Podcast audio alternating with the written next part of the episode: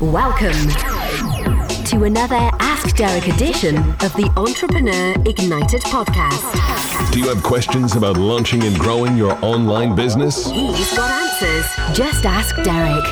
No BS, no fluff, no hype. Just straight answers to your questions. Now, here's your host, Derek Gehl. Welcome to another episode of the Entrepreneur Ignited podcast. This is your host, Derek Gehl, and uh, this is another Ask Derek edition where I answer your questions about starting, growing, and building your business on the internet. And I should mention, this is a video podcast. So if you're listening to this on iTunes or on SoundCloud, you can also head over to my YouTube channel at youtube.com forward slash Derek Gehl, and you can watch the video of this podcast if you so choose. And of course, if you're on YouTube, you can head over to iTunes or Android and subscribe to my podcast there and have these automatically delivered so you can listen to them on your commute or when you're jogging, working out, whenever you want. So, let's get to the question of the day, and that is how do I hire a web designer? How do I hire a developer? And as more and more people are starting businesses online, more and more people are facing this challenge, facing this obstacle. And it's tough. If you're not a technical person, how do you go out if you've never built a website and A, choose the right person, B, manage that person, C, get the result that you want for as little money as possible, right? That's what we're trying to achieve here. So, over my career, over the last 17 years, oh my goodness, I couldn't tell you how many web designers I've worked with, how many developers. I personally used to have my own development team of over 10 developers working for me. When I had an actual physical company before I sold that, I had a team of web designers. After selling that, over the past five years, I've been in the top 10% of employers on what was formerly Odesk and is now Upwork. And I work with contractors, developers, and designers around the world. And if I told you that every one of those relationships has been massively successful, I would be lying because I have learned from the school of hard knocks. But now I have a pretty good system down and some really um, uh, hard and fast rules that I follow. And by following these rules, my success ratio with hiring contractors, WordPress for design, for development has gone up massively. And so today, what I want to do with you is I want to share the hard and fast rules I have for hiring web designers, graphic designers, and developers to work on my websites. And you know, using this process, I have helped. I've built massive websites. I've built niche websites, and it works. So here's the rules for success. First of all, the very first rule, and this is a trap too many people fall into when they are looking for a web designer or a web developer, and that is trying to hire a jack of all trades, okay? Because you're starting out, you say, oh my goodness, I need a website. So what am I gonna do? I'm gonna go out and I'm gonna hire somebody that can build me a website. Okay. Now, are there designers that can design and also develop, program a website, code a website? There are. But my experience has been is they're few and far between. When you are building a website, you're actually typically looking for two people. You're looking for the designer who will do the graphics. And then you're looking for the developer or the programmer who will then take those graphics and turn it into the fully functioning website that you want. Here's what happens. If you hire somebody that's a jack of all trades and they're a fantastic graphical person, a great designer, typically the coding part of the website suffers. Alternatively, I've met very few really good developers and coders that are really good artistic designers, graphical people. So, when you're de- building a website, always be prepared that you're going to need to hire the graphics person to do the layout, the graphics, the logos, the covers, everything like that, and then a separate person to do the coding. It might cost a little bit more money, but it shouldn't cost much more because time is time. You're paying for time here, typically, and you're going to get a much better result. Now, if you go to an Upwork or an Odesk or a freelancer, stuff like that, you can find agencies on there that have designers and they have coders. My best results have always been when I separate those two and get the designer and then the coder. There are those gems out there. Sometimes you'll find them, but in most cases, the designer and the developer need to be two separate people. So, again, don't look for jack of all trades. Hire for design and then hire a developer to code that design. Second rule when hiring web designers and developers quality first. Hire for quality first and then hire for price. And I can't tell you how often I run into people that head over to Odesk or Upwork or wherever, post a job that they want done, and get attracted by those really low cost people that say, oh, yeah, it's only going to cost X amount. And end up one of two things either paying that person a lot more because it takes them a lot longer because they completely underquoted, or having to scrap everything they've done and hire somebody more expensive to fix it anyway. And when I say more expensive, I'm not talking, you know, 5 times the price, but my point here is is when I'm hiring a graphics person, when I'm hiring a developer, the very first thing I look at is I look at the projects they've done. I look at the graphics, I look at the sites they've coded, the stuff they've created to ensure that they're capable and have the skills to deliver the quality that I'm looking for. Then, once I've narrowed it down to the people that have the skills to deliver what I'm looking for, now I'll start looking at price and negotiating on price.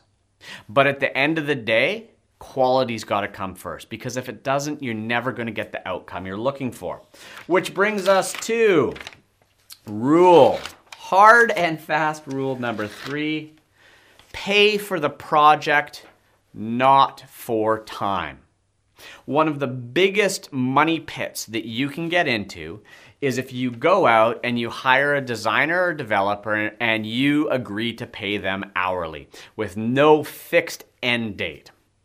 And I'm not saying all graphics people, all developers will abuse this, but let's be honest, it's human nature. If somebody has the ability to take a little bit longer to get something done and doesn't feel the urgency because, well, they're going to get paid either way and they're going to get paid more if they do take a little, it can kind of backfire on you.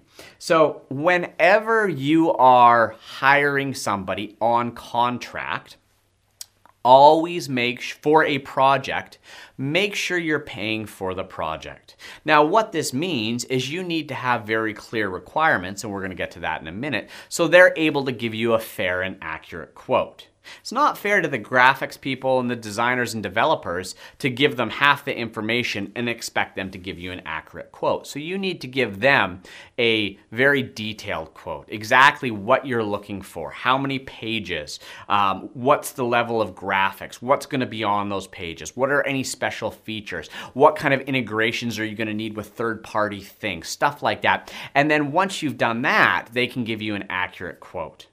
And so, Pay for the project, not for time. That is key. You're going to save yourself a lot of heartache there.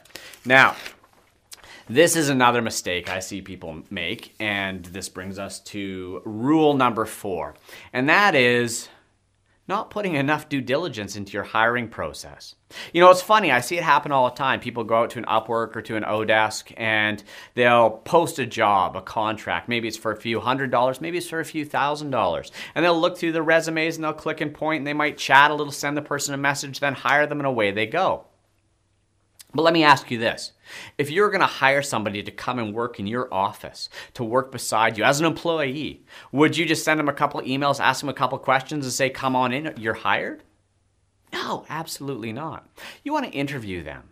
So, whenever I have a project that I want to um, uh, work on somebody with, I jump on Skype and I interview them. It doesn't have to be video, but they need to at least talk to me because I want to ask them questions. I want to know who they are. I want to, and and one of the big things that I'm trying to uh, uh, really establish by talking to somebody is that we can communicate clearly, that they understand what I'm looking for.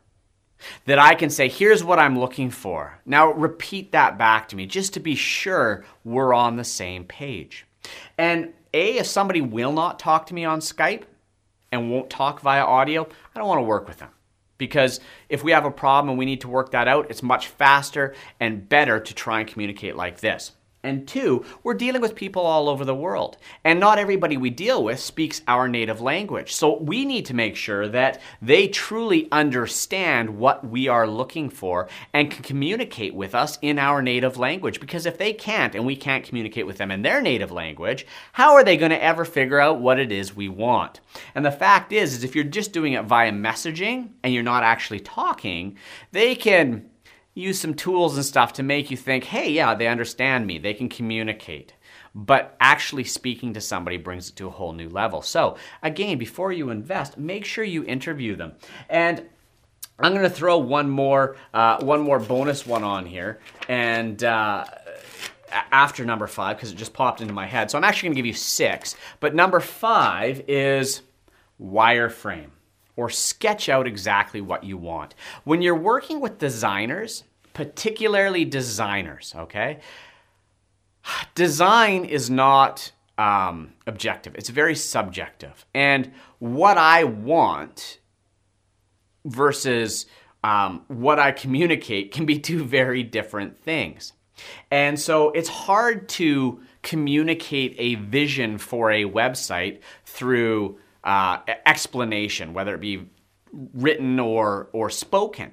So, the best way to communicate with a designer and a developer exactly what you want out of a website is to go through and create what's called a mock-up and a mock or a wireframe which is effectively a sketch of the website now it doesn't need to be fancy, it does not need to look good.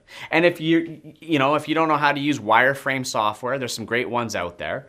Just get a ruler and a piece of paper, a blank piece of paper and sketch it out and write what you want and where you want it so they can see the layout, they can see your vision. And then when you send that to them, send them a detailed description of what everything should do and where all the text goes. So in this header, I want this text in this position and I want it to be this color. The more you put in, the more detail you give to somebody, the more likely you're going to get an outcome that is favorable, that it is what you want. So whenever I work with a web designer, when I first have a website, more often than not, I will sit down and I use a program called MyBalsamiq. So M Y B A lsmiq.com. And I'll link to that in the show notes uh, on entrepreneurignited.com of this episode.